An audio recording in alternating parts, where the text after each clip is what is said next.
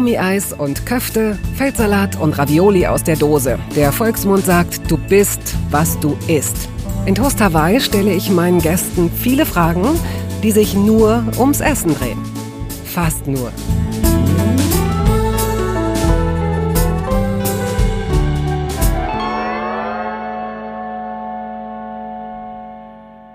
Sophia Hoffmann ist eine, wenn nicht sogar die Vorreiterin für vegetarische und vegane Küche in Deutschland und dabei völlig undogmatisch.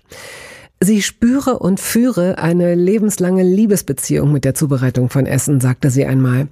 Wer sich ihre Vita ansieht, versteht sofort, wie ernst es ihr damit ist und wie viel Freude es der 42-Jährigen macht. Und wie wichtig und fruchtbar es sein kann, schon als Kind mit bestimmten kulinarischen Aufgaben betraut zu werden. Sie wird davon erzählen. Dabei gab es durchaus einige Kapriolen, bevor die gebürtige Münchnerin Köchin und Kochbuchautorin wurde. Sie begann ein Soziologiestudium, machte eine Friseurlehre, lebte fünf Jahre in Wien, feierte, veranstaltete Partys, sang und arbeitete als DJ. Immer spielte auch das Thema Essen eine große Rolle, aber erst als sie 2011 mit ihrem Foodblog O Sophia begann, wurde aus der Affäre ein Bekenntnis mit allem drum und dran. Sophia, herzlich willkommen. Schön, dass du da bist. Vielen Dank für die Einladung. Das letzte Mal, als wir uns begegnet sind, das liegt äh, schon recht lange zurück. Sieben, acht, neun Jahre, kannst du es einordnen? Ich glaube, es war, als so mein zweites Kochbuch rausgekommen ist. Ich, dann war es 2016. Dann ist ein bisschen sechs Jahre. Sechs Jahre, ja. okay. Aber das erste Mal, als wir uns begegnet sind, warst du eine Vorreiterin der vegetarischen und veganen Küche. Mhm. Ich habe da auch gerade eine Fernsehsendung moderiert und wir haben dich besucht mit dem Team. Mhm. Und es war allein schon total aufregend und fancy, jemanden zu treffen, der vegan kocht. Also eine Frau, die, so das war was ganz Besonderes, ungewöhnlich. Und wenn man sich auch sonst sagt, Mann, ey, manche Sachen, manche Veränderungen brauchen so viel Zeit. Da hat sich echt viel getan in den letzten Jahren, ne? Absolut, absolut. Also stelle ich natürlich auch fest, so wie meine Arbeit wahrgenommen wird. Mhm. Das ist, äh, man muss sich weniger rechtfertigen. Auch mit dir äh, gehen wir natürlich durch das ganze Essen deines Lebens, mhm. angefangen bei deiner Kindheit. Das ist sehr, sehr schön, wie du aufgewachsen bist und wie deine Eltern dich ganz selbstverständlich an die Wertschätzung und Verarbeitung von und mit Essen herangeführt haben. Und darüber hinaus aber möchte ich alle Zuhörenden schon mal darauf vorbereiten. Ich hoffe jedenfalls, ich trete an, damit dir ähm, die richtigen Fragen zu stellen dahingehend, dass äh, jede und jeder auch ein bisschen was äh, rauszieht und, und lernt, weil du bist ein, ein wandelndes Lexikon, wenn man so will. Und was dir hoch anzurechnen ist, du hast einen großen Teil deines Wissens der Allgemeinheit zugänglich gemacht, indem du ein Buch geschrieben hast, das heißt Die kleine Hoffmann. Mhm. Und da kann man irre viel draus lernen. Da gehen wir aber äh, nachher einfach hin. Also wir haben jetzt ein bisschen Zeit. Super. Du bist geborene Münchnerin. Mhm.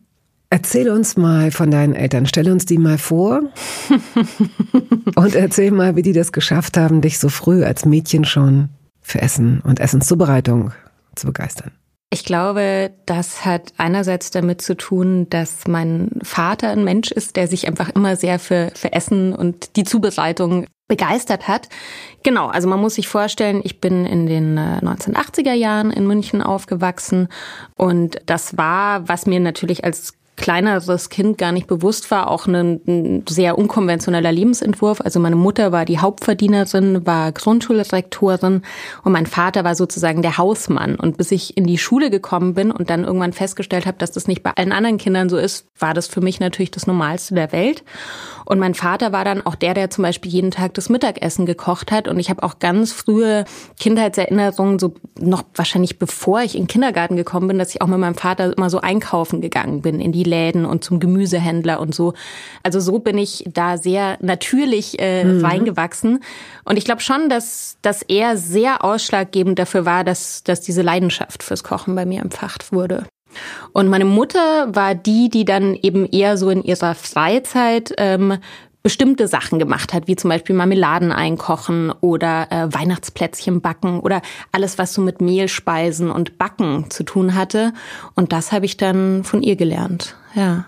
Hat dein Vater sich das denn selbst beigebracht? Denn er gehört zu einer Generation, ne, wo mhm. es eigentlich gar nicht das ist äh, ganz spannend, weil ich habe da meine Eltern auch mal so, ich habe da mal so ein bisschen in die Tiefe gespürt und da gab es in diesem Gespräch mit meinen Eltern auch Erkenntnisse, die ihnen, glaube ich, selber noch nicht so bewusst waren. Also ähm, mein Vater hat immer so die abgekürzte, also man muss dazu sagen, man, ich bin ähm, Nachzüglerkind sozusagen. Ich habe zwei Brüder, die äh, 13 und 15 Jahre älter sind, mit denen ich nur noch sehr wenig sozusagen aufgewachsen bin, weil die dann früh ausgezogen sind.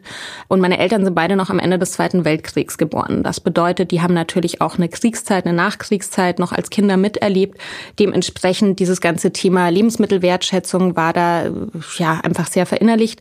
Und mein Vater sagt immer, ja, ja, ich habe nur deshalb zu kochen angefangen, weil deine Mutter so schlecht gekocht hat, als wir geheiratet haben. Ähm, aber ganz so einfach ist die Erklärung nicht. Und das stimmt, ne? Er kommt aus einer Generation, äh, also meine Oma hat ihn auch wahnsinnig verhätschelt und der Sohn und immer das Extrastück Torte und so. Also der wurde eher aus der Küche geschickt, wenn gekocht wurde. Der hat das zu Hause definitiv nicht gelernt.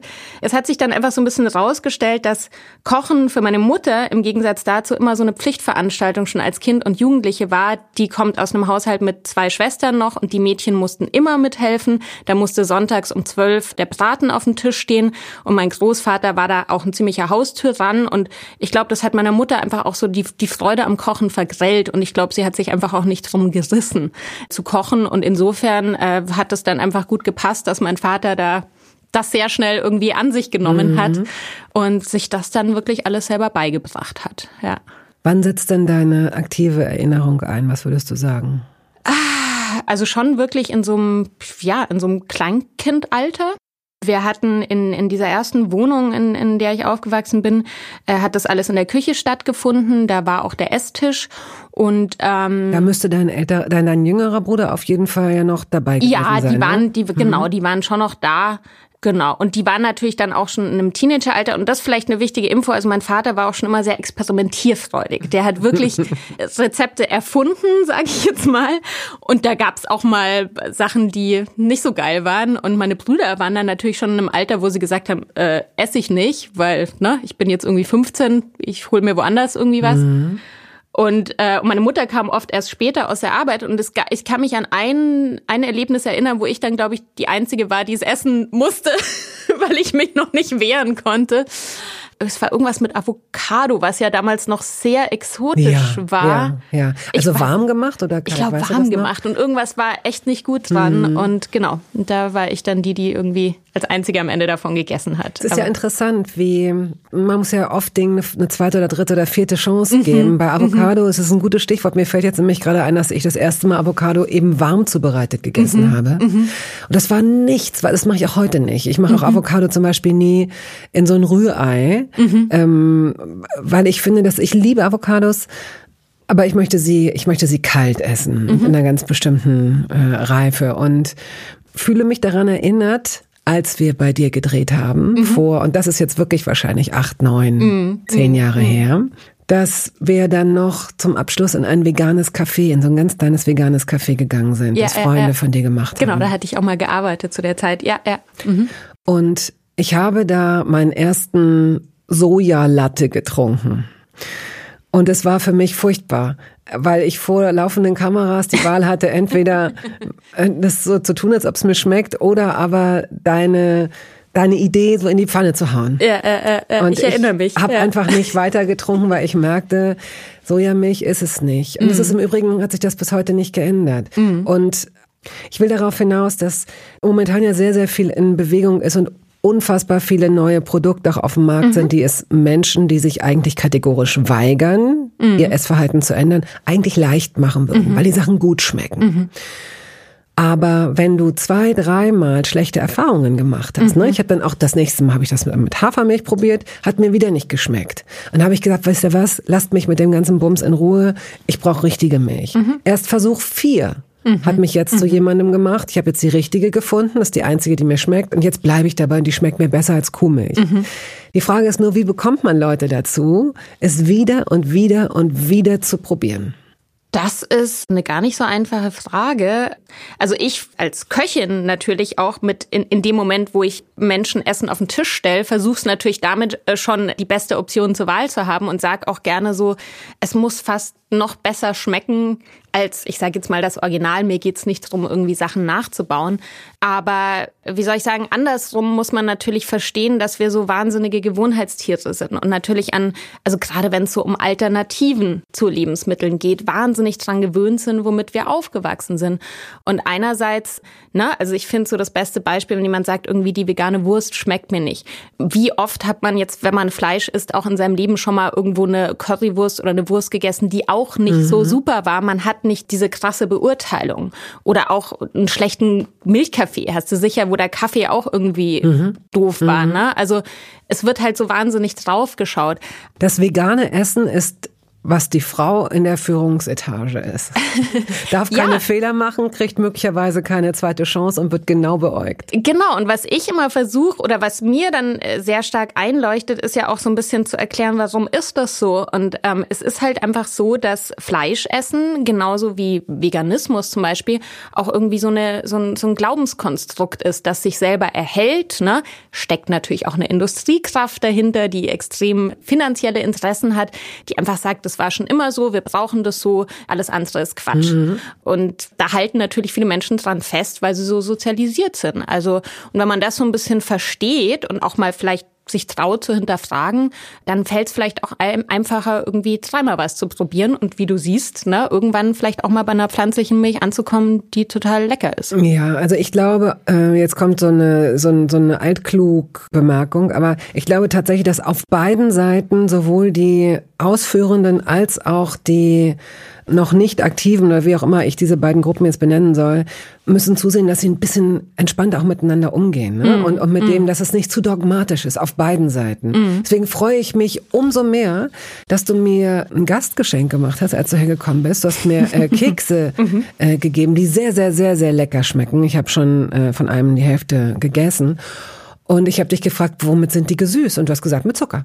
Ja. Und ich bin mir, ne, und äh, ich, ich weiß, dass du, du weißt so viel über Ernährung, du weißt mm. so viel über alternative Süßungs, äh, Süßmethoden. So, aber nein, dann ist es halt Zucker, weil es offenbar zu diesem Rezept besser passt oder du in der Stimmung warst oder wie auch. Und das wünschen sich ja eigentlich beide Seiten voneinander, ja, äh, äh. dass da manchmal auch ein bisschen fließende Grenzen ja, sind, damit ja. es auch leichter fällt, sich an andere Sachen ranzutrauen. Ich würde ich würd total gerne noch was dazu sagen, weil ich sehe es gar nicht so als zwei Seiten. Also also ich, ich habe einfach eine undogmatische Herangehensweise und ich habe in den letzten zehn plus Jahren, wo ich das beruflich mache, ist es mir eigentlich viel mehr passiert, dass Leute äh, sozusagen das so ein bisschen mehr auf mich projiziert haben, gesagt haben, du bist so herrlich undogmatisch. Mir ist total krasser Dogmatismus so oft entgegengeschlagen. Also ich erlebe es viel mehr andersrum. Und ich glaube, das, was wir heute erleben und was, wenn wir darüber sprechen, was sich verändert hat in den letzten zehn Jahren, ist ja genau das, dass es nicht darum geht, dass jetzt irgendwie alle Menschen vegan werden müssen über Nacht, sondern genau das, dass wir langsam wissen, ne, Klima irgendwie, wir müssen weniger Schnitzel essen. Ich nehme zum Beispiel eine Hafermilch für meinen Kaffee. Also dass man einfach so mit einzelnen Komponenten anfängt mhm. und ganz viele von diesen Produkten zum Beispiel, die es mittlerweile auch gibt, sind im Marketing eher für Menschen gedacht, die mal weniger Fleisch essen wollen. Also ich glaube, da hat sich eine Menge geändert und ich mhm. sehe diese Grenzen auch so in meinem sozialen Umfeld, in meinem Freundeskreis, in meiner Familie viel mehr verwischen. Ich sehe das gar nicht so schwarz-weiß. Gut, umso besser, ja, ja. umso besser. Was würdest du rückblickend als das Essen deiner Kindheit bezeichnen? Äh, da gibt's ein paar, aber es gibt definitiv einiges, was so als Lieblingsessen hängen geblieben ist. Pfannkuchen, mm. ähm, herzhaft oder süß.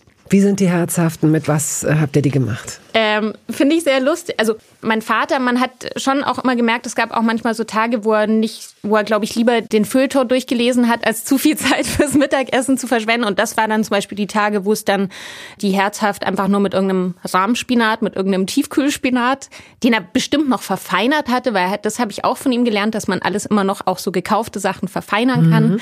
Was ich total lustig finde, mein Vater hat äh, Pfannkuchen auch mit Erbsen gefüllt, was eigentlich überhaupt keinen Sinn macht, weil diese Erbsen immer irgendwie rauskullern. Also eigentlich sehr schwer, so einen, so einen gefüllten Pfannkuchen mit Erbsen zu essen. Aber gab's auch, also so mit verschiedenen Gemüsen einfach.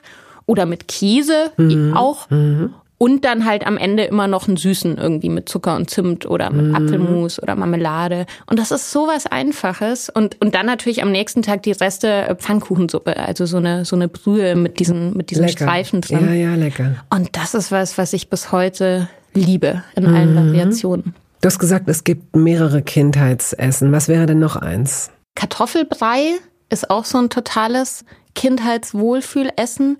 Und als Kind war lange mein Lieblingsessen Kartoffelbrei, Spinat und Spiegelei. Mhm. Das habe ich mir wirklich auch zum Geburtstag gewünscht. So gerne habe ich das gegessen. Ähm, und dann halt von meiner Mutter diese süßen Sachen. Also die mhm. hat so mhm. Sachen gemacht wie äh, Rohrnudeln oder jetzt im Herbst ähm, sowas wie Zwetschgendatschi, Apfelblechkuchen. Das war immer viel so Hefeteig-Sachen und das dann so ganz frisch aus dem... Also ich habe heute erst an diesen Zwetschgendatschi gedacht. Die macht so einen ganz dünnen Hefeteig und dann richtig schön viel Zwetschgen und dann Zimtzucker obendrauf. Ich glaube, Rosinen, das ist ja immer so ein bisschen eine mhm, Glaubensfrage. Mhm. Und der so ganz frisch aus dem Ofen, der Boden unten so ein bisschen ankaramellisiert. Also mhm. das ist auch ganz einfach im Grunde und sehr lecker. Hast du diese Rezepte für dich mal aufgeschrieben oder sind die in, deinem Kopf? Also manche sind in meinem Kopf, aber so diese ganzen Mehlspeisensachen habe ich mir schon auch proaktiv von meiner Mama beibringen lassen. Also Apfelstrudel zum Beispiel. Meine Mutter macht auch, also fantastischen, kann man Zeitungen durchlesen. So, das hat sie mir wirklich. Wie kann man Zeitungen durchlesen? Also wenn dieser Strudelteig so, so Ach, der ist so, so dünn, dünn, dass man genau, sagt, oh. genau, das ist so, das ist der Anspruch an den, an den Strudelteig. Und es klingt furchtbar kompliziert, aber ich habe das auch in einigen von meinen Kochbüchern mit drin, weil ich die Menschen auch immer ermutigen will, wenn man das ein paar Mal übt ist gar nicht so schwer. Also es ist eigentlich nur Wasser, Öl, Mehl, was in so ein, also Strudelteig ist zum Beispiel äh, von Natur aus vegan. So, mhm. außer du machst jetzt irgendwie einen Topfenstrudel oder so. Und das, äh, das habe ich mir wirklich beibringen lassen von meiner Mama. Dieses Buch, ich möchte Sie dafür wirklich erwärmen und ich mache hier selten Werbung. Ähm, und das Buch ist ja auch nicht ganz neu. Also es geht jetzt gar nicht darum, dass du hier bist, weil da so eine Neuerscheinung ist. Mhm. Aber die kleine Hoffmann hast du ja auch den Menschen gewidmet, die aus irgendwelchen Gründen, weil sie eine Hemmschwelle haben, weil sie glauben, sie können es nicht, man braucht Talent zum Kochen oder weil sie sich immer noch verschanzen hinter, ich habe keine Zeit dafür. Man ertappt sich eh dabei, dass man äh, Zeit dann für andere Sachen aufbringt. Du nimmst deine Leserinnen und Leser sehr freundlich an der Hand und führst so durch die verschiedenen Themen und machst Mut. Mhm. Was war denn der Auslöser, das auf die Art und Weise zu schreiben? Ich habe einfach irgendwann verstanden, dass das ein wahnsinniges Privileg ist, dass ich das von klein auf so, so natürlich gelernt habe in meiner Familie und so im Austausch mit LeserInnen und dann auch äh, auf Social Media einfach gemerkt, dass es ganz viele Menschen gibt, die das nie gelernt haben mhm. und einfach überlegt, äh, das Buch, das ich davor geschrieben habe, da geht's ja eben um eher um Lebensmittelverschwendung oder Lebensmittelküche, mhm. genau. Eigentlich ergänzen sich diese beiden Bücher. Also in dem Buch davor geht's mehr um Lebensmittelwissen, so wie verarbeite ich was, wo kommt das her und so. Und dann war, war die Idee, wie schaffe ich es, ein Buch über intuitives Kochen zu schreiben? Also man könnte eigentlich denken, so ein bisschen ein Anti-Kochbuch, weil es geht darum, du musst nicht äh, jedes Rezept befolgen. Es sind Rezepte drin, aber eher so Grundrezepte mhm. oder äh, Konzepte. Nein, das, das ist, ist wie ein Werkzeugkoffer. So das ist wie ein ne? Werkzeugkoffer. Ne? So, so ist es auch gegliedert. Aber natürlich spielt auch diese emotionale Ebene mit rein, denn ein Kapitel heißt zum Beispiel, warum überhaupt kochen? Ja, weil wie du sagst, es gibt genügend Gründe, äh, ja, das irgendwie wegzuschieben. Es gibt Optionen, es nicht machen zu müssen. Mir persönlich gibt halt Kochen auch total viel. Allein was mit den Händen zu machen, ja, finde ich einfach einen schönen Ausgleich, auch irgendwie toll, da eine Fähigkeit für mhm. was zu entwickeln.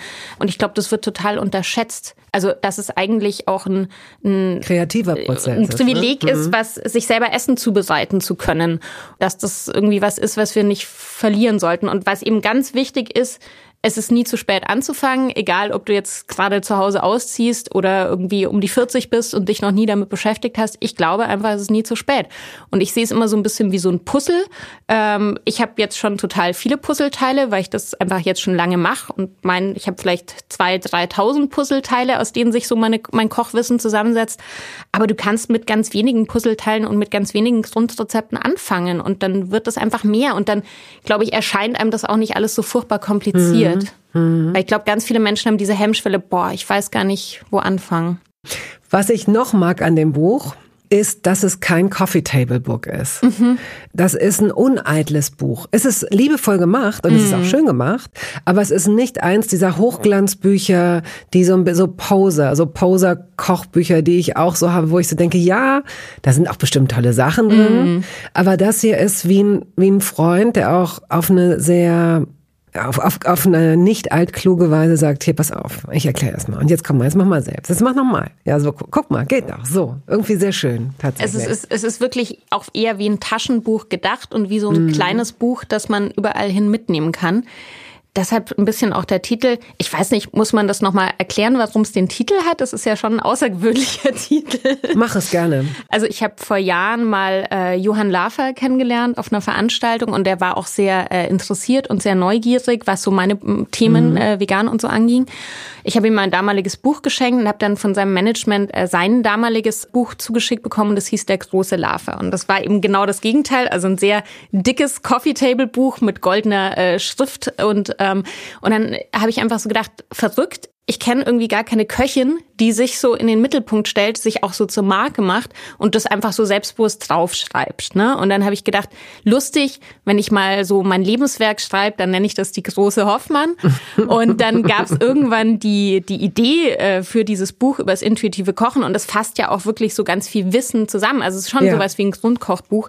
Und dann habe ich das meinem Verlag gepitcht, diesen Titel. Und dachte, ich kann ja mal mit der kleinen Hoffmann anfangen. Und was ich das Allerschönste dran äh, finde zum Thema Full Circle, also Herr Lafer hat mir ja dann auch ein Backcover-Zitat äh, gegeben, einfach weil ich ihn gefragt habe. Und, äh, und es hat sich dann rausgestellt, dass meine Verlagschefin damals bei seinem Verlag war und mit ihm der große Lafer gemacht hat. Ach guck. Ja. ja, er schreibt, als ich Sophia Hoffmann äh, 2016 als vegane Köchin kennenlernte, habe ich die pflanzliche Küche noch belächelt. Inzwischen bin ich geläutert und weiß aus eigener Erfahrung um die heilsame Wirkung pflanzlicher Lebensmittel. Daher kann ich Ihnen die kleine Hoffmann als Lektüre für zu Hause nur wärmstens ans Herz legen. Schau. Das ist schön. Und das schaut, das meine ich mit sich lieber die Hand geben, als irgendwie mhm. sagen, ah, wir sind hier auf der Seite und ja. Mhm. Wir starten schon mal mit entweder oder. Wasser oder Saft? Wasser. Mit oder ohne Kohlensäure? Ohne. Erdbeeren oder Himbeeren? Ah, Erdbeeren. Joghurt oder Pudding? Beides. Eine deiner größten Kindheitsentdeckungen war, dass man Pudding selbst machen kann. Mhm. Mhm. Ja, also deshalb, ich liebe Pudding total, aber ich würde, ich esse Pudding seltener als Joghurt. Deshalb würde ich gerne beides auswählen. Mhm. Ähm, ja, das war, das beschreibe ich auch in dem Buch, weil ähm, es gibt eigentlich zwei Pudding-Geschichten. Also das war die eine, dass ähm, ja man kennt das zu Hause so Puddingpulver macht man auch mit Kindern gern, ne, ist schnell irgendwie gemacht. Und wir wollten irgendwie Pudding machen und hatten nicht so ein fertiges Puddingpulver zu Hause. Und dann hat eben glaub, meine Mutter irgendwie gesagt, nee, ist gar nicht so schlimm. Man kann einfach, man nimmt einfach Stärkemehl, Zucker und irgendwie eine Geschmackszutat, Kakaopulver oder, oder Vanille äh, gemahlen. Und dann kann man sich selber Pudding machen. Das war für mich so eine irre Erkenntnis, dass man eben nicht dieses Puddingpulver braucht, sondern die Stärke eben dazu dient, das anzudicken. Und das hat bei mir so eine Tür geöffnet. Und diese Tür, die, die öffnete sich dann über die Jahre immer weiter, dass ich einfach verstanden habe, man ist zum Beispiel nicht, man ist, es geht um Prinzip, ne? Man ist nicht auf irgendein Fertigprodukt angewiesen. Und dann habe ich angefangen, zu Hause äh, Pudding-Experimente zu machen und durfte dann auch schon in relativ jungem Alter, zum Beispiel, wenn meine Eltern Gäste hatten, ähm, den Nachtisch machen. Und äh, das Lieblingsrezept war dann eben der Tigerpudding, also ein Schokoladenpudding und ein Vanillepudding einfach geschichtet in einem Glas oder in einer Schüssel. Schnitzel. Der schaut dann ein bisschen aus mhm. wie ein mhm. Tiger. Und die andere Pudding-Geschichte war auch sehr prägend. Und zwar, als meine Uroma gestorben ist, die, das war 1986, also war ich sechs, und dann haben wir so den Haushalt aufgelöst und dann haben sich in der Speisekammer, äh, haben wir ein Puddingpulver gefunden und das war, glaube ich, so Ende der 60er Jahre abgelaufen, also so 20 Jahre. Und meine Mutter hat einfach gesagt, naja, ist ja eigentlich nur Stärke und Kakaopulver, was kann da schlecht werden? Und wir haben einfach zu Hause knallhart diese Reste aufgebraucht. Und das, wenn du sowas halt zu Hause mitbekommst, einfach merkst, okay, gerade so trockene Vorräte werden gar nicht so schnell schlecht, wie draufsteht, dann nimmt einem das natürlich auch so ein bisschen die Angst. Und das war, ja, ganz wichtiges Erlebnis. Mhm. Der war lecker, der Pudding. okay. Hattest du mal Lebensmittelmotten? Äh, ja. Und wie hast du die weggekriegt? Ich hatte das einmal in der, in der WG, in der ich gewohnt hatte. Das war auch richtig schlimm, weil das war so eine richtige äh, WG mit großer Fluktuation, wo sich so äh, Lebensmittellagerherde befanden, die dann von irgendwelchen ehemaligen Mitbewohnern noch vorhanden waren. Und da mussten wir einmal wirklich richtig säckeweise irgendwie Lebensmittel entsorgen. Das war dann schon so fast ein Kammerjägerfall. Mhm. Aber ja, ich hatte das auch in meiner letzten Wohnung äh, immer mal wieder, aber tatsächlich, ich habe auch mal eine Zeit lang im Bio-Einzelhandel gearbeitet und da habe ich so ein bisschen gelernt, dass das ja oft auch durch ein Produkt eingeschleppt wird, weil Leute denken immer, das hat nur mit ihren äh, Lagerungstechniken oder so zu tun. Und es kann halt auch wirklich sein, dass das mal durch ein Müsli oder durch Haferflocken zu dir äh, reingelangt. Und manchmal reicht's dann auch wirklich nur, das eine Produkt zu entsorgen. Also man muss nicht immer gleich alles wegschmeißen, aber ja. Wie würdest du denn, nervig. du lagerst die Sachen wahrscheinlich in, in Schraubgläsern oder wie ich hab, machst du das? Genau, ich habe das meiste in Schraubgläsern und nee, und einfach drauf gucken, ne, dass wenn man was jetzt irgendwie in Tüten hat oder so, dass man es halt gut zumacht, Gummiring drum. Äh, ich glaube, die Motten mögen halt alles, wo sie gut, wo sie gut rankommen. Ja. Rotwein oder Weißwein? Äh, gar keine. Gut. Kaffee oder Tee? Beides. Wie wann? Äh, morgens Kaffee, tagsüber Tee. Grüner Tee, schwarzer Tee? Äh, gerne Kräutertee, aber auch grüner Tee. Ja. Banane oder Zitrone? also auch da, glaube ich, ist, ist, ist so schwierig. Ne? Du siehst, ich war, also da kann ich fast keine Entscheidung fällen, weil Banane, also ich verwende das ja ganz unterschiedlich. Zitrone ist für mich viel mehr Würzung. Universeller. Äh, genau, Banane ist für mich viel mehr äh, schneller, schnellen Hunger stillen. Wie setzt du die Banane noch ein? Als Süßungsmittel, als Dick Verdickungsmittel oder äh, was machst du mit Bananen bevorzugt? Ähm, ich, genau, also ich verwende Bananen schon, also man kann sie ja super zum Beispiel zum veganen Backen verwenden, wobei ich da eigentlich äh, lieber lokalere Sachen verwende, wie zum Beispiel Apfelmus oder geschrotete Leinsamen. Aber ich mag total gern ähm, Apfelmus oder geschroteten Leinsamen. Das sind ja völlig unterschiedliche Konsistenzen.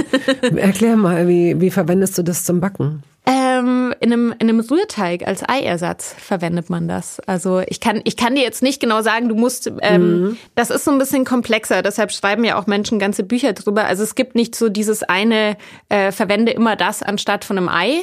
Ähm, man kann äh, diesen gestroteten Leinsamen, der hat so ein, der hat einen äh, sozusagen ähnlichen Mechanismus wie jetzt ein Ei, den kann man ganz gut als Eye-Replacement sozusagen verwenden.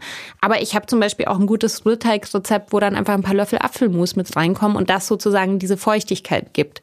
Genau, aber Banane kann das auch gut beim Backen. Ich mag aber Banane zum Beispiel auch gern so, also einfach vorher ein Stückchen eingefroren und dann so ein, so ein schnelles Eis draus zu machen, finde ich total lecker. Ne? Mhm. Also da wären wir beim Thema, wenn man mal keinen äh, weißen Zucker verwenden möchte, sogenannte Nice Cream, also wirklich äh, einfach einen Mixer damit.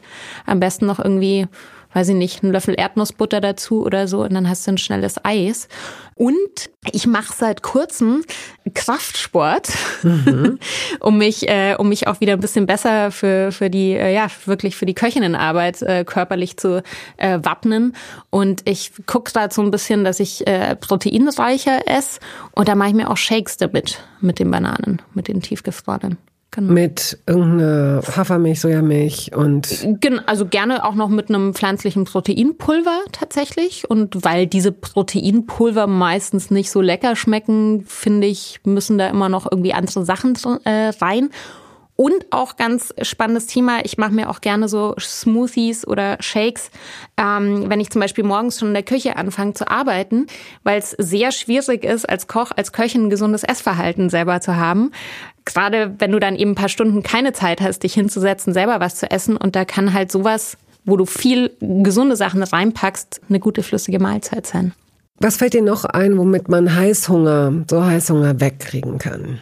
Also ich meine, was mir jetzt spontan einfallen würde, wäre halt, und was auch relativ schnell geht, wäre dann sowas wie ein schnelles Süppchen. Also was aber auch satt macht, wie zum Beispiel eine Linsensuppe. Ich finde sowas wie, was, was auf Hülsenfrüchte-Basis ist, macht schon eigentlich auch gut satt und ist jetzt, liegt jetzt auch nicht so schwer im Magen oder so. Sowas würde mir dann wahrscheinlich einfallen. Also das ist zum Beispiel was, was ich im Winter oft, dass ich, und das kann man ja auch, oder man hat es schon vorbereitet oder man ja gut, das hat stimmt, noch drei Kartoffeln im mhm. Kühlschrank vom Vortag, die man mhm. dann schnell püriert irgendwie. Das ist sowieso ähm, super, finde ich. Das habe ich auch gemerkt, wenn ich, äh, wenn man Kartoffeln dann noch hat. Ich mache immer, das ist wie mit Pasta, ja, äh, äh. dass man immer mehr macht, um dann noch am zweiten, dritten oder auch vierten Tag was zu haben. Ne? Und das ist was, was ich zum Beispiel auch schon von meinem Papa von klein auf gelernt habe. Ne? Immer mehr Kartoffeln kochen oder auch wenn ich Reis koche, mache ich meistens auch mehr, weil man mhm. den dann zum Beispiel noch mal schnell anbraten kann oder irgendwas damit machen kann. Heutzutage nennt man das Meal Prep, aber im Grunde ja, also ich glaube, ja, ich glaube, ich würde ich würd eine Suppe machen, die so ein bisschen satt macht. Ja. Mhm. Süßkartoffel oder Kürbis? Kürbis. Frikadelle oder Falafel? Falafel. Feldsalat oder Rucola? Mm, Rucola. Reis oder Nudeln? Nudeln. Reis oder Kartoffeln? Kartoffeln. Kartoffeln oder Nudeln? Kartoffeln. Süßes oder salziges Popcorn? Ah, puh. Gemischt? Mhm, gut. ja, genau. Spiegel oder Rührei? Selten Ei. Aber wenn, dann? Ähm, also ich mache mir oft veganes Rührei. Äh, und das ist dann eher Rührei. Also auf Tofu-Basis. Deshalb würde ich sagen Rührei. Und da habe ich übrigens, äh, vielleicht sollte ich das an der Stelle auch noch erwähnen, also immer meine Luxusvariante. Ich, ich gebe dieses Rezept immer gerne weiter. Ja, bitte, so, unbedingt. Äh, wirklich, es ist, äh, es macht echt was her. Es ist ein bisschen aufwendiger, weil man, ähm, weil man dreierlei Tofu braucht, aber es lohnt sich. Man kann dann auch gleich, also man kann auch gleich eine größere Menge davon machen, es auch am nächsten Tag nochmal aufwärmen. Ich nehme sozusagen Räuchertofu ähm, und schneide das in ganz kleine Würfel und brate das wirklich wie Speck an, ähm, dass das auch so richtig äh, äh, knusprig wird. Und dann nehme ich das Naturtofu und zerkrümel das und gebe das dazu. Richtig schön klein krümeln, weil ich finde es mal oll, wenn noch so Schnittflächen irgendwie erkennbar sind mhm. in so einem mhm. Scrambled Tofu. Und dann nehme ich äh, Seidentofu, also dieses ganz weiche Tofu mit einem wesentlich höheren Wassergehalt, püriere das kurz mit Pürierstab, gebe da die Gewürze mit rein. Ganz wichtig, Kalanamak-Salz, das ist so ein Schwefelsalz, das gibt diesen Eigeschmack. Das ist einfach, ähm, mhm. dann schmeckt es halt mhm. halt nach Ei. Mhm. Gibt es auch im Bioladen. Bisschen Kurkuma für die Farbe, Kräuter noch mit rein. Und das gibt dann diese, und das wirklich nur ganz am Schluss dazugeben und das gibt dann diese Schlonzigkeit so ein bisschen von einem Rührei. Und dann hast du eigentlich wirklich, bist du sehr ähnlich so beim Gefühl. Und äh, das liebe ich auch total. Und das einfach zu einem Brot oder äh, momentan so mein Favorite äh, Breakfast Tacos in so einer Tortilla drin. Ähm, super lecker. Werbung es gab eine Phase in meinem Leben, in der ich alles richtig machen wollte in Bezug auf meinen Körper. Genügend Flüssigkeit, Bewegung, die richtige Ernährung. Hey, ich werde ein ganz neuer Mensch und kürze das an dieser Stelle mal ab. Aus mir wurde kein ganz neuer Mensch. Solche Pläne sind löblich, aber in der Regel zum Scheitern verurteilt. Wir wollen zu schnell zu viel und übersehen, wer wir sind und wer wir jahrzehntelang waren. Nichts gegen Veränderungen, nichts gegen gesündere Angewohnheiten oder Ernährungsumstellungen. Aber ich finde, sie müssen zu unserem Leben passen und es muss irgendwie Klick machen im Kopf. Rückblickend kann ich sagen, dass mir die Dinge, die sich bei mir dauerhaft in Bezug auf meinen Körper oder Ernährung veränderten, immer auch einleuchteten, weil ich eine Veränderung in meinem Körper oder in meiner Kondition oder in meiner Konzentration spürte.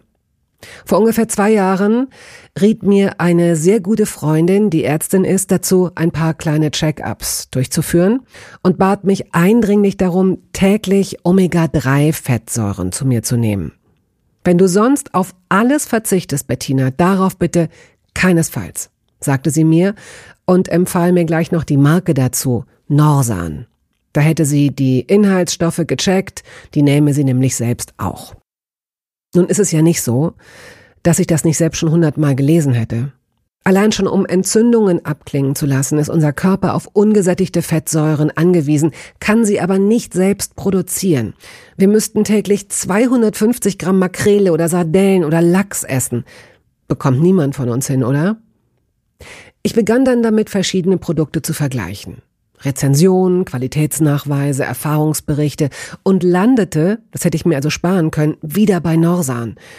Daher fällt es mir wahrscheinlich auch so leicht, diese Produkte hier zu bewerben. Es gibt die hochdosierten Omega-3-Produkte im Sortiment als Kapseln oder Öle aus Fischöl oder Algenöl. Letzteres dient als vegane Variante. Und für Kinder gibt es beispielsweise vegane Kaugelee-Drops. Mein Favorit ist das Fischöl, weil ein Esslöffel pro Tag ausreicht und ich damit zudem noch Vitamin D3 aufnehme. Gesundheitsversprechungen kann und darf ich hier nicht machen, das ist klar. Aber ganz subjektiv als Bettina kann ich sagen, dass ich mich deutlich fitter und konzentrierter fühle seit anderthalb Jahren. Also seit ich das Öl täglich nehme. Und ich werde dabei bleiben, Podcast-Werbung hin oder her. Und meine Arztfreundin ist auch happy. Sie ist eine von über 5000 Ärztinnen und Ärzten, die die Produkte von Norsan empfehlen. Ich habe auch gerade nochmal nachgeschaut. Norsan ist die meistverkaufte Omega-3-Marke in deutschen Apotheken. So, und weil das der Deal auf Gegenseitigkeit ist, machen wir es hier endlich auch mal so, wie Sie das vielleicht schon aus anderen Podcasts kennen. Es gibt einen Code mit einer Ermäßigung von 15 Prozent auf Ihre erste Bestellung. Dieser Code ist gültig bis zum Ende des Jahres und lautet Toast 15, kleingeschrieben und ohne Leerzeichen. Toast 15. Sie finden die Infos dazu auch in den Show Notes. Gehen wir noch mal kurz zurück. Sehen dich oft mit deinem Vater in der Küche, manchmal auch mit deiner Mutter. Du hast sehr früh so einen Hang zur Gastronomie entwickelt. Auch darüber schreibst du. Und hast dir so ein, hast so ein Bistrotisch. Du kannst es ja viel besser erzählen. Na, ich habe äh, Restaurant gespielt. Also ich habe genau, ich habe so einen Bistrotisch bekommen. Das war sehr innen mit so einem gusseisernen Fuß, der unten so verschnörkelt war. Diese klassischen Bistrotische, mhm. ne? Und mit so einer äh, Marmorplatte. Und es muss in so einem Alter gewesen sein, ich sag mal so vor Pubertät. Also so da, wo man noch Spiele spielt, aber es auch schon cool findet, so einen Tisch in sein Zimmer zu stellen. Und ähm, genau, da habe ich dann sehr motiviert Restaurant gespielt, habe eine Karte entworfen und habe dann wirklich auch in der Küche zu Hause bei meinen Eltern dann irgendwelche Gerichte zusammengebastelt. Ich habe auch äh, sehr früh schon ein Backbuch geschrieben für meine Mutter. Das ist ungefähr so groß, also ganz klein. Ach so, ja. Ähm, und da habe ich, glaube ich, einfach irgendwie aus der Brigitte damals irgendwelche Plätzchenrezepte ab also transkribiert quasi und habe das meiner Mutter mal zu Weihnachten geschenkt. Also ich habe auch sehr früh schon die Liebe zum Kochbücherschreiben entdeckt. Ja. Und das zog sich eigentlich ja als Kind schon so durch. Ich habe dann später als Teenager hatte ich so eine Tortenbackphase, ähm, habe dann sehr exzessiv äh, angefangen. Ähm, ich habe mir glaube ich mit zwölf so ein französisches Grundkochbuch gewünscht, so dieses äh, die gesamte französische Küche und habe glaube ich, einfach dadurch, dass ich so ermutigt war, zu Hause auch schon so viel machen zu dürfen, gemerkt, ich kann mir selber Sachen beibringen und habe mich dann wirklich hingestellt und habe geübt, wie es ist, Löffelbiskuit selber zu machen oder einen Baiser-Teig und habe mich das einfach getraut. Also ich glaube, das ist wahnsinnig wertvoll, dass niemand gesagt hat, ah, du kannst es nicht, du darfst es nicht. Das Wort dürfen ist so interessant dabei, denn das eine ist ja müssen. Mhm. Und das andere ist, dass man in einem Kind das Gefühl weckt, du darfst mitmachen. Mhm. Du bekommst hier die Verantwortung für diesen, für diese Aufschnittplatte. Mhm. Äh, machen wir es mal ganz einfach. Ne? Ja. Wir reden jetzt hier auch von einem möglicherweise sechsjährigen Kind, dass sich das ganz stolz ist, plötzlich äh, zu, zu den Käse anzuordnen und die Gürkchen irgendwie noch zu dekorieren oder mhm. so. Denn ich frage mich schon, und das fragst du dich wahrscheinlich ähm, durch deine langjährige Berufserfahrung und auch durch viele Medienauftritte häufiger, wie kann man Kindern frühestmöglich genau dieses Gefühl vermitteln, auch wenn die Eltern möglicherweise weniger Zeit haben. Mhm. Also ähm, welche Antworten hast du da? Was ist es dieses Gefühl, du darfst heute mal mithelfen, kochen, backen? Beides, also alles. Eine Geschichte, die meine Mama immer erzählt hat, die hat als Grundschullehrerin, die haben dann, glaube ich, so am Ende der zweiten Klasse, hat die immer Gemüsesuppe mit den Kindern gekocht. Und äh, jedes Kind musste ein Gemüse von zu Hause mitbringen, eine Karotte, eine Zwiebel und so weiter. Und Gemüsesuppe ist jetzt auch nicht was, wo man denkt, wow, sind alle Kinder total scharf drauf. Aber alleine die Tatsache, dass sie das zusammen gemacht haben und jeder was dazu beigetragen hat, hat dazu geführt, dass alle zumindest mal probiert haben. Und ich glaube, diese Teilhabe und dieses Kindern was was zuzutrauen. Und ich habe selber schon ein paar Mal, jetzt nicht wahnsinnig viel, aber ein paar Mal auch so Workshops mit Kindern gemacht. Und natürlich hast du erst mal Schiss, einem relativ kleinen Kind auch so ein Messer in die Hand zu geben. Aber ich meine, dann fängt man mit Plätzchenbacken an. Da kann nicht so viel schiefgehen. Das ist sicher total chaotisch, aber das macht total Sinn. Und das, äh, glaube ich, ja, führt wirklich dazu, dass man da ein Verhältnis dazu entwickelt. Also ich würde wirklich alle Menschen dazu ermutigen, äh, die Kinder zu Hause haben, das wirklich, äh, ja, und man muss selber jetzt nicht irgendwie ein perfekter Koch, perfekte Köchin sein. Eine meiner engsten Freundinnen ist Grundschullehrerin und die erlebt immer wieder Dinge, die sie lieber nicht erleben möchte und die dann eben auch zeigen, wie es in vielen Elternhäusern abläuft. Ne? Also dann kommt ein neues Kind zur Schule und wird der Klasse vorgestellt, dann kommt er mit einem ganz leeren Ranzen. Ganz leer, da ist nicht mal ein Stift drin. Das ist einfach nur der Ranzen. Der hat weder Schulbücher, noch ein Heft, noch Stifte, noch irgendwas zu essen. Dann versucht sie, die Eltern mal abzupassen, dann kriegt sie die Mutter mal zu greifen und dann sagt sie, ja, dem, die müssen auch was essen, bitte geben Sie Ihrem Sohn was zu essen mit. Dann kommt er am nächsten Tag mit Pombeeren und Bounty. Mm, mm. Und es ist dann schwierig. Und dann äh, animiert sie die Klasse, hier jeder von euch kann ihm noch ein bisschen was abgeben und er hat nichts Richtiges zu essen. Und dann ist dieses Kind aber auch dem gar nicht aufgeschlossen gegenüber und sagt, nee, ich will das nicht und von dir gar nicht und du bist fett und so. Na, dann gibt es also, das ist mm. irre schwierig. Mm da so ein allein so ein Selbstverständnis ähm, bei vielen zu wecken. Da kannst du noch so viele Elternabende haben. Ich weiß auch nicht, wie man sowas lösen kann. Also ich glaube, es sollte äh, zu einem, zu einem gewissen Anteil ein fester Bestandteil sein in Schulen, dass sowas äh, stärker vermittelt wird. Es gibt halt total viele Initiativen, die sowas sozusagen jetzt nicht staatlich, aber teils auch gefördert an Schulen machen. Und ähm, also zum Beispiel eine, die mir einfällt, ist die, ich glaube, die heißt eine Akademie. Die gehen mit den Kindern halt auf den Acker. Und die, äh, dass die Kinder auch mal sehen, wo das Gemüse wächst. Auch in den USA gibt's ja viel so Community Gardens oder Schulgarten ist so das Klassische, ne? Einfach, dass du einen Bezug dazu kriegst, mhm. äh, zum Beispiel, wo Gemüse herkommt. Und da gibt's schon viel. Ich finde das total unterstützenswert. Da müsste es wahrscheinlich noch viel mehr geben. Ich finde es immer wichtig zu betonen, dass sich dieser dieser Wissensverlust oder dieser Verlust von äh, zu Hause wird gekocht, das zieht sich schon durch viele Gesellschafts- und Bildungsschichten. Mhm. Also auch in Haushalten, wo vielleicht mehr äh, finanzielle Kapazität oder so da ist, wird dann auch schnell viel Fertiggesichte und so gemacht.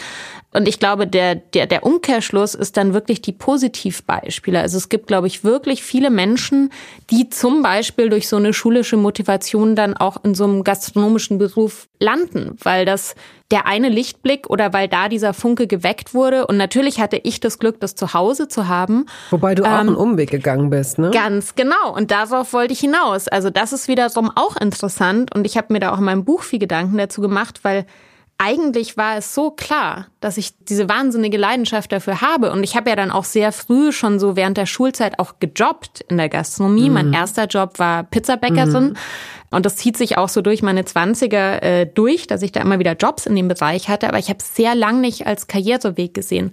Und ich glaube, das hatte einerseits damit zu tun, dass ich natürlich eher aus einer Familie kam, wo schon so erwartet wurde, dass man studiert, ne, dass man Abi macht und jetzt vielleicht nicht unbedingt einen Ausbildungsberuf macht, obwohl das dann im Endeffekt das war, was ich gemacht habe, aber in einem ganz anderen Bereich bin ich auch dankbar dafür, weil ich weiß, wie es ist, einen Ausbildungsberuf zu lernen. Und mir haben natürlich die weiblichen Vorbilder gefehlt. Mhm. Ganz klar. Also würde ich wirklich heute so sagen. Auch Jamie Oliver kam erst ein paar Jahre später. Also ich hatte da. Im Sinne von lä lässiger, Genau, lockerer. cooler. Mhm. Wie kann ein mhm. Koch ausschauen? Wie mhm. kann eine Köchin ausschauen? Das gab's einfach mhm. nicht. Und ich glaube, das wäre echt anders gewesen, wenn es da eine coole Köchin damals gegeben wäre, hätte, wo ich gedacht hätte, das, äh, das ist ein Vorbild. Gut, jetzt, ähm, jetzt baust du mir die Brücke Du hast es vorhin schon mal kurz angesprochen. Es wird bald ein Restaurant geben mit einer Freundin und Geschäftspartnerin von dir. Das Ding ist schon vier, fünf Jahre, gibt's den Plan schon, ist schon in der Mache. Und jetzt wird es wahrscheinlich, wir klopfen auf Holz, ähm, umgesetzt. Und Ihr werdet auch andere Arbeitsbedingungen haben für die Leute, die zu euch kommen. Mhm. Denn, du hast gerade von fehlenden Vorbildern gesprochen, ja, nach wie vor sind Frauen unterrepräsentiert und es mhm. hat einen Grund. Mhm. Abgesehen davon, dass sie Kinder kriegen, ist es so, dass äh, es eine harte Hierarchie ist oft in der Küche und dass die Arbeitszeiten wirklich extrem unsozial sind. Mhm. Ihr wollt es anders machen. Wie mhm. wollt ihr es machen? Also wir haben sozusagen alle unsere äh, negativen Erfahrungen gebündelt und haben, ähm, man muss dazu sagen, wie du hast schon gesagt, wir planen das jetzt seit fünf Jahren. Es kam bei meiner Geschäftspartnerin eben auch ein, ein Kind dazwischen und dann eine Pandemie. Mhm. Dadurch hatten wir sehr viel Zeit in der Theorie uns Gedanken zu machen und haben wirklich ganz schnell gewusst, was wollen wir nicht, was kennen wir vielleicht auch als Angestellte aus Arbeitssituationen Situation? Und wie, also ist es nicht eigentlich fair, auch zu sagen, also ne, Nachhaltigkeit ist ein großes Thema bei uns, wenn wir zum Beispiel auf die Lebensmittel gucken und so weiter. Soziale Nachhaltigkeit, also wir müssen ja auch auf uns selber gucken. Und ich war auch ähm, kurz vor Beginn der Pandemie, ja, heute würde ich sagen, ein leichtes Burnout. Also ich war wirklich auch am Limit und habe gemerkt, ich muss was ändern. Und dann haben wir uns das halt mal überlegt, wie könnte das funktionieren. Für uns bedeutet das, wir entwickeln, wir nehmen sozusagen das Gastro-Konzept, das zu unserer Lebensgestaltung Veranstaltung passt. Das bedeutet, dass wir äh, ein Mittagskonzept machen. Das heißt einfach, dass wir hauptsächlich tagsüber arbeiten und nicht äh, jede Nacht noch ganz lang mhm. im Restaurant stehen müssen, dass wir am Wochenende geschlossen haben, weil wir einen Standort haben, wo so viel Nachfrage nach einem Mittagstisch besteht, dass es nicht notwendig ist. Natürlich könnte man am Wochenende aufmachen, noch mehr Geld verdienen, aber dann brauchst du ja auch wieder mehr mhm. Mitarbeitende. Mhm. Ne? Also mhm. Ich habe die Erfahrung gemacht in der Gastro, je größer, je stärker man diese Maschine fährt, desto mehr verbrennt die Klar. auch. Und ähm, für mich auch so der das persönliche Gefühl, einfach mal zwei Tage zuzusperren und zu wissen, selbst wenn ich an den Tagen nicht arbeite, ich muss mich auch um nichts kümmern. Mhm. Ähm, das war uns total wichtig und auch ganz klar zu formulieren, was wir nicht machen wollen. Also ich bekomme auch als Einzelperson seit Jahren äh, Catering-Anfragen, total random immer wieder. Und Catering ist einfach nicht unser Thema. Ne? Also was wir anbieten, ist, dass Menschen zu uns kommen. Uns war es auch ganz wichtig, einen analogen Ort zu schaffen. Und wir tragen nichts nach draußen. Das können wir nicht leisten. Das ist in meinen Augen auch ein anderes Geschäftsmodell.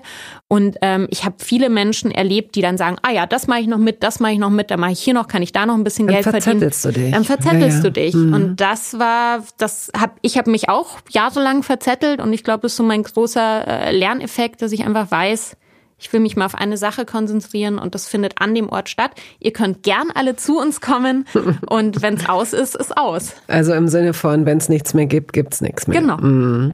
Und ich, mir ist es auch ganz wichtig und das klingt total banal, dass es Spaß macht. Mhm. Ne? Gastro ist anstrengend ja. körperlich, aber es soll Spaß machen und ich will auch, dass die Leute, die bei uns arbeiten, Spaß mhm. haben. Ich will, dass das Bock macht, am Morgen aufzusperren und dahin zu gehen. Und das ist unser Ziel. Ich wünsche euch wirklich richtig viel Glück. Ich werde es ja hier aus nächster Nähe beobachten können. Du bist noch nicht ganz durch. Die fliegenden Fragen. Welches Lebensmittel wird deiner Meinung nach überschätzt? Ich weiß nicht, ob es als Lebensmittel durchgeht, aber ich würde sagen Alkohol. Mhm. Mhm. Hm. Mhm. Ja. Also ich habe, ich, ich trinke in den letzten Jahren gerade, ähm, bei vielen Menschen ist es andersrum, wesentlich weniger Alkohol, hinterfragt das sehr viel. Und ähm, ja, glaube, man kann auch total gut ohne Alkohol leben. Und welches, welches Lebensmittel, welche Lebensmittel werden deiner Meinung nach unterschätzt? Also total natürlich Tofu. da muss ich jetzt einfach noch mal eine Lanze brechen. Mhm. Ähm, das, das, liegt mir total am Herzen, weil äh, also gerade hierzulande viele Menschen das so als Fleischersatz ziehen und das ist natürlich Quatsch. Also in der in der asiatischen Essenskultur ist, wird es ja sogar in Kombination mit Fleisch gegessen. ist einfach ein äh, Produkt mit Jahrtausende alter äh, Geschichte und und so viele verschiedene Arten auch und ähm, wirklich was was eher einem, einem Käse oder einem Quark auch in der Herstellung ähnelt. Und da glaube ich, gibt es ganz, ganz viel, was man noch entdecken kann. Ähm, und Brot ist klar, also viele Menschen haben eine große Liebe für Brot, aber finde ich einfach auch kulturgeschichtlich so spannend und liegt mir so am Herzen, weil es teilweise einfach so ein Wegwerfprodukt geworden ist hierzulande. Und Brot liebe ich total. Ja, und Brot hat ja auch so eine, durch No Carb und Low Carb hat Brot in den letzten so zehn Jahren, Image. ja, wahnsinnig ja, schlechtes ja, Image. Ach, ja. du isst, ach, du isst noch Brot? Ja. ja, ich liebe Gluten. Ja. Gibt es ein Lebensmittel oder ein Gericht, das sich an eine Liebesgeschichte erinnert? Ganz banal, äh, mein Partner liebt Pizza über alles. Äh, und wir haben vor kurzem auch so einen Pizzaofen so für den Balkon, für die Terrasse erworben. Und ich glaube, das ist was, was uns auch in der Corona-Zeit, also dieses gemeinsame Pizzaessen, gab es dann so mindestens einmal die Woche. Das ist was, was uns auch sehr verbunden verbunden hat. Deshalb würde mir jetzt als erstes mhm. Pizza einfallen. Und als ehemalige Pizzabäckerin weißt du auch, wie wichtig es ist, und da denken ja viele gar nicht drüber nach, dass der Belag in unterschiedlicher äh, Reihenfolge gar wird. Also wie gehst du da vor, um die perfekte Pizza zu belegen und was liegt da überhaupt drauf? Zum Beispiel, wobei ich wirklich dazu sagen muss, dass das jetzt nicht äh, die beste Pizza der Welt war, wo ich damals, es war so ein Pizzaservice, ne? Also, mhm. aber da habe ich zum Beispiel gelernt, dass genau, erst kommt die Soße und wenn man dann eben mit Käse eine Pizza macht, dann gibt man sozusagen ein bisschen Käse unten drunter und dann kommen die anderen Beläge und dann kommt obendrauf noch ein bisschen Käse. Das ist vielleicht nicht ganz unwichtig. Und ich meine, klar, so Sachen, die schnell verbrennen, kommen natürlich erst am Schluss drauf, mhm. wie jetzt der Rucola oder so. Und was liegt auf deiner Lieblingspizza? Also entweder Manchmal mache ich ja wirklich dann eben Käseausnahmen, wobei ich halt sehr drauf schaue, wo ich den Käse herbekomme. Aber ich finde es, wenn man jetzt eine vegane Pizza macht, finde ich es wichtig, dann nehme ich eigentlich weniger gern so einen Käseersatz, sondern dann mache ich wirklich so viel spannende äh, Sachen drauf. Was sind spannende Sachen? Ja, also es gibt zum Beispiel in, im Wedding tatsächlich in Berlin eine Pizzeria, die viel veget also vegetarisch vegan sind und die machen eine Pizza, da ist so ähm, Karotten Lachs. Also der wird, da wird die Karotte so dünn geschnitten und so mariniert, auch mit ein bisschen Alge, weil es gibt natürlich den Fischgeschmack. Und dann kommt äh, Blattspinat noch drauf, der so leicht sortiert ist.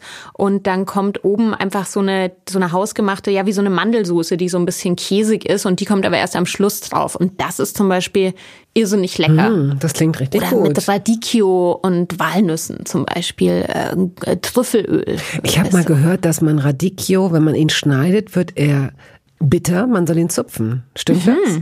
Das ist, äh, habe ich, wusste ich gar nicht. Ich weiß auch nicht, ob es stimmt, aber ich finde das eine interessante. Ja. Vielleicht ist das wirklich so, weil die Zellen Nee, nee, nee, klar, das ist gut möglich. Also äh, zum, zum Thema Schneiden oder Zupfen hätte ich vielleicht noch einen Tipp äh, mhm. für die für die Hörer Unbedingt. und Hörerinnen zu, zu Hause. Ja.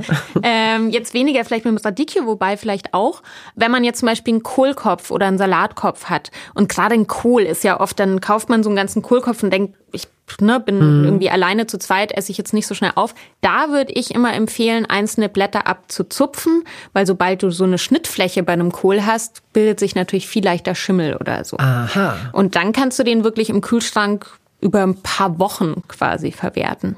Stimmt, der ist ja geduldig. Mhm. Aber zupfen und manchmal, nicht schneiden. Manchmal wächst er dann wieder so ein bisschen aus. Oh. dann kann man mit ihm reden. Muss man aber nicht. Nee. Oh, Schatz, ich habe wahnsinnig schlecht geschlafen. Der Kohl in der Küche hat die ganze Nacht gequatscht. so, wie sehen deine Einkaufszettel aus? Worauf schreibst du die? Also manchmal, äh, wenn ich gut und konzentriert bin und so ein bisschen mein Gehirn schulen will, dann schreibe ich mir gar keine, sondern dann merke ich mir die Zahl der Dinge, die ich kaufen will, um so ein bisschen mein Gedächtnis zu trainieren.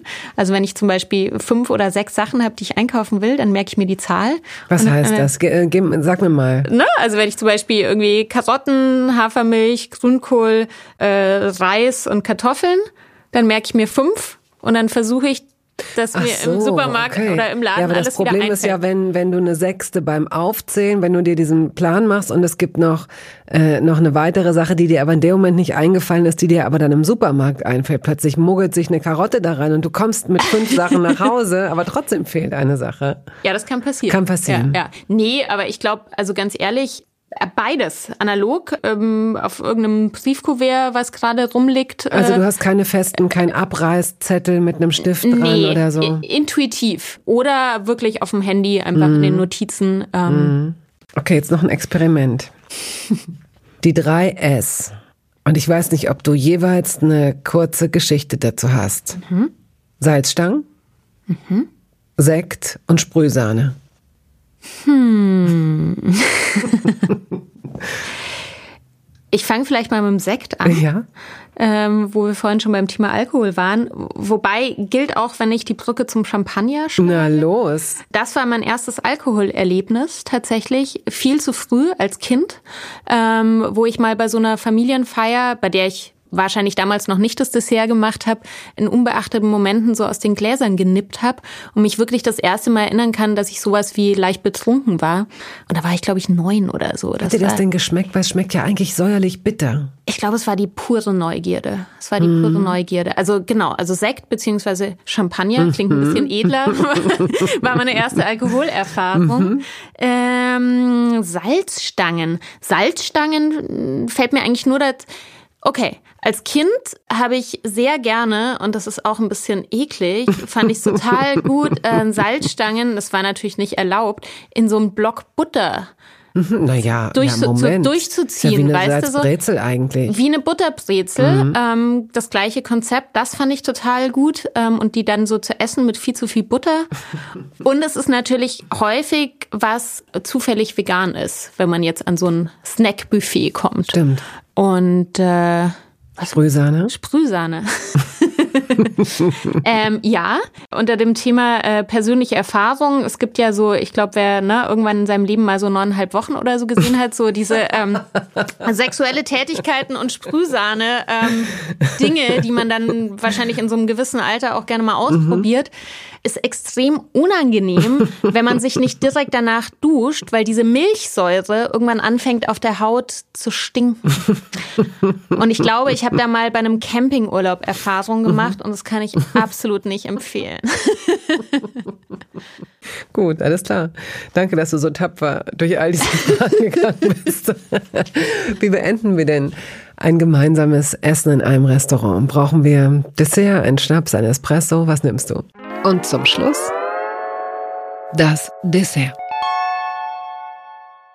Ich habe eine tolle Idee, weil das ist auch was, was wir anbieten möchten. Ähm, ich weiß nicht, wie es dir geht. Ich mag's oder tatsächlich habe ich irgendwann gelernt, dass das auch so eine Konditionierung ist. Ich mag's total gern, was kleines Süßes hm, ähm, zu haben. Das mag ich sehr. Ähm, ja. Oft ist mir eine ganze, ich, ich bin, ich laufe dann rum und dann kaufe ich mir eine Tafel Schokolade, aber eigentlich brauche ich nur so einen Riegel oder so. Genau. Und das ist was, das möchte ich anbieten, weil ich glaube, dass es vielen Menschen so mhm. geht. Und ich habe das mal in einem Restaurant in Stockholm erlebt. Da gab es eine Hauspraline. Und da hat man wirklich nur so eine Praline bekommen, ich glaube mit der Rechnung oder so. Und das fand ich so eine schöne Idee. Und ich würde gern, ich würde mit einer Hauspraline das Essen beenden und sowas dann vielleicht auch in meinem Restaurant anbieten. Finde ich eine super Idee, aber mach sie nicht zu klein. Nein, nicht zu Sonst klein. muss man, und, und gib, gib den Leuten, die sagen, oh, könnte ich bitte noch eine zweite haben, eine Chance. Genau, aber die kostet dann. Was. Ja, natürlich, auf jeden Fall. Vielen Dank, liebe Sophia, dass du, dass du hier gesessen hast und äh, uns all die Fragen oder mir all die Fragen beantwortet hast und uns so viele Tipps gegeben hast und ganz viel Glück euch mit dem Restaurant. Vielen Dank für die Einladung. Es hat wahnsinnig Spaß gemacht. Ach, schön. Ich könnte stundenlang über Essen reden.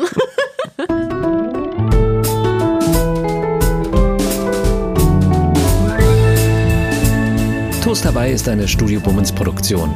Ausführende Produzentin Wiebke Holtermann. Ton und Schnitt Henk Heuer. Musik Jakob Ilja. Neue Folgen hören Sie jeden Samstagmorgen. Überall da, wo es Podcasts gibt.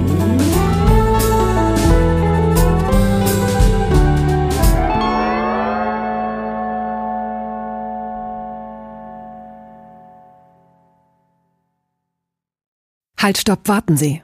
In eigener Sache möchte ich feierlich bekannt geben, dass das erste Toast Hawaii Buch da ist. Es heißt Das Essen meines Lebens und darin vorkommen Olli Schulz, Iris Berben, Anke Engelke, Guido Maria Kretschmer, Flake, Barbara Schöneberger, Henry Hübchen und einige andere.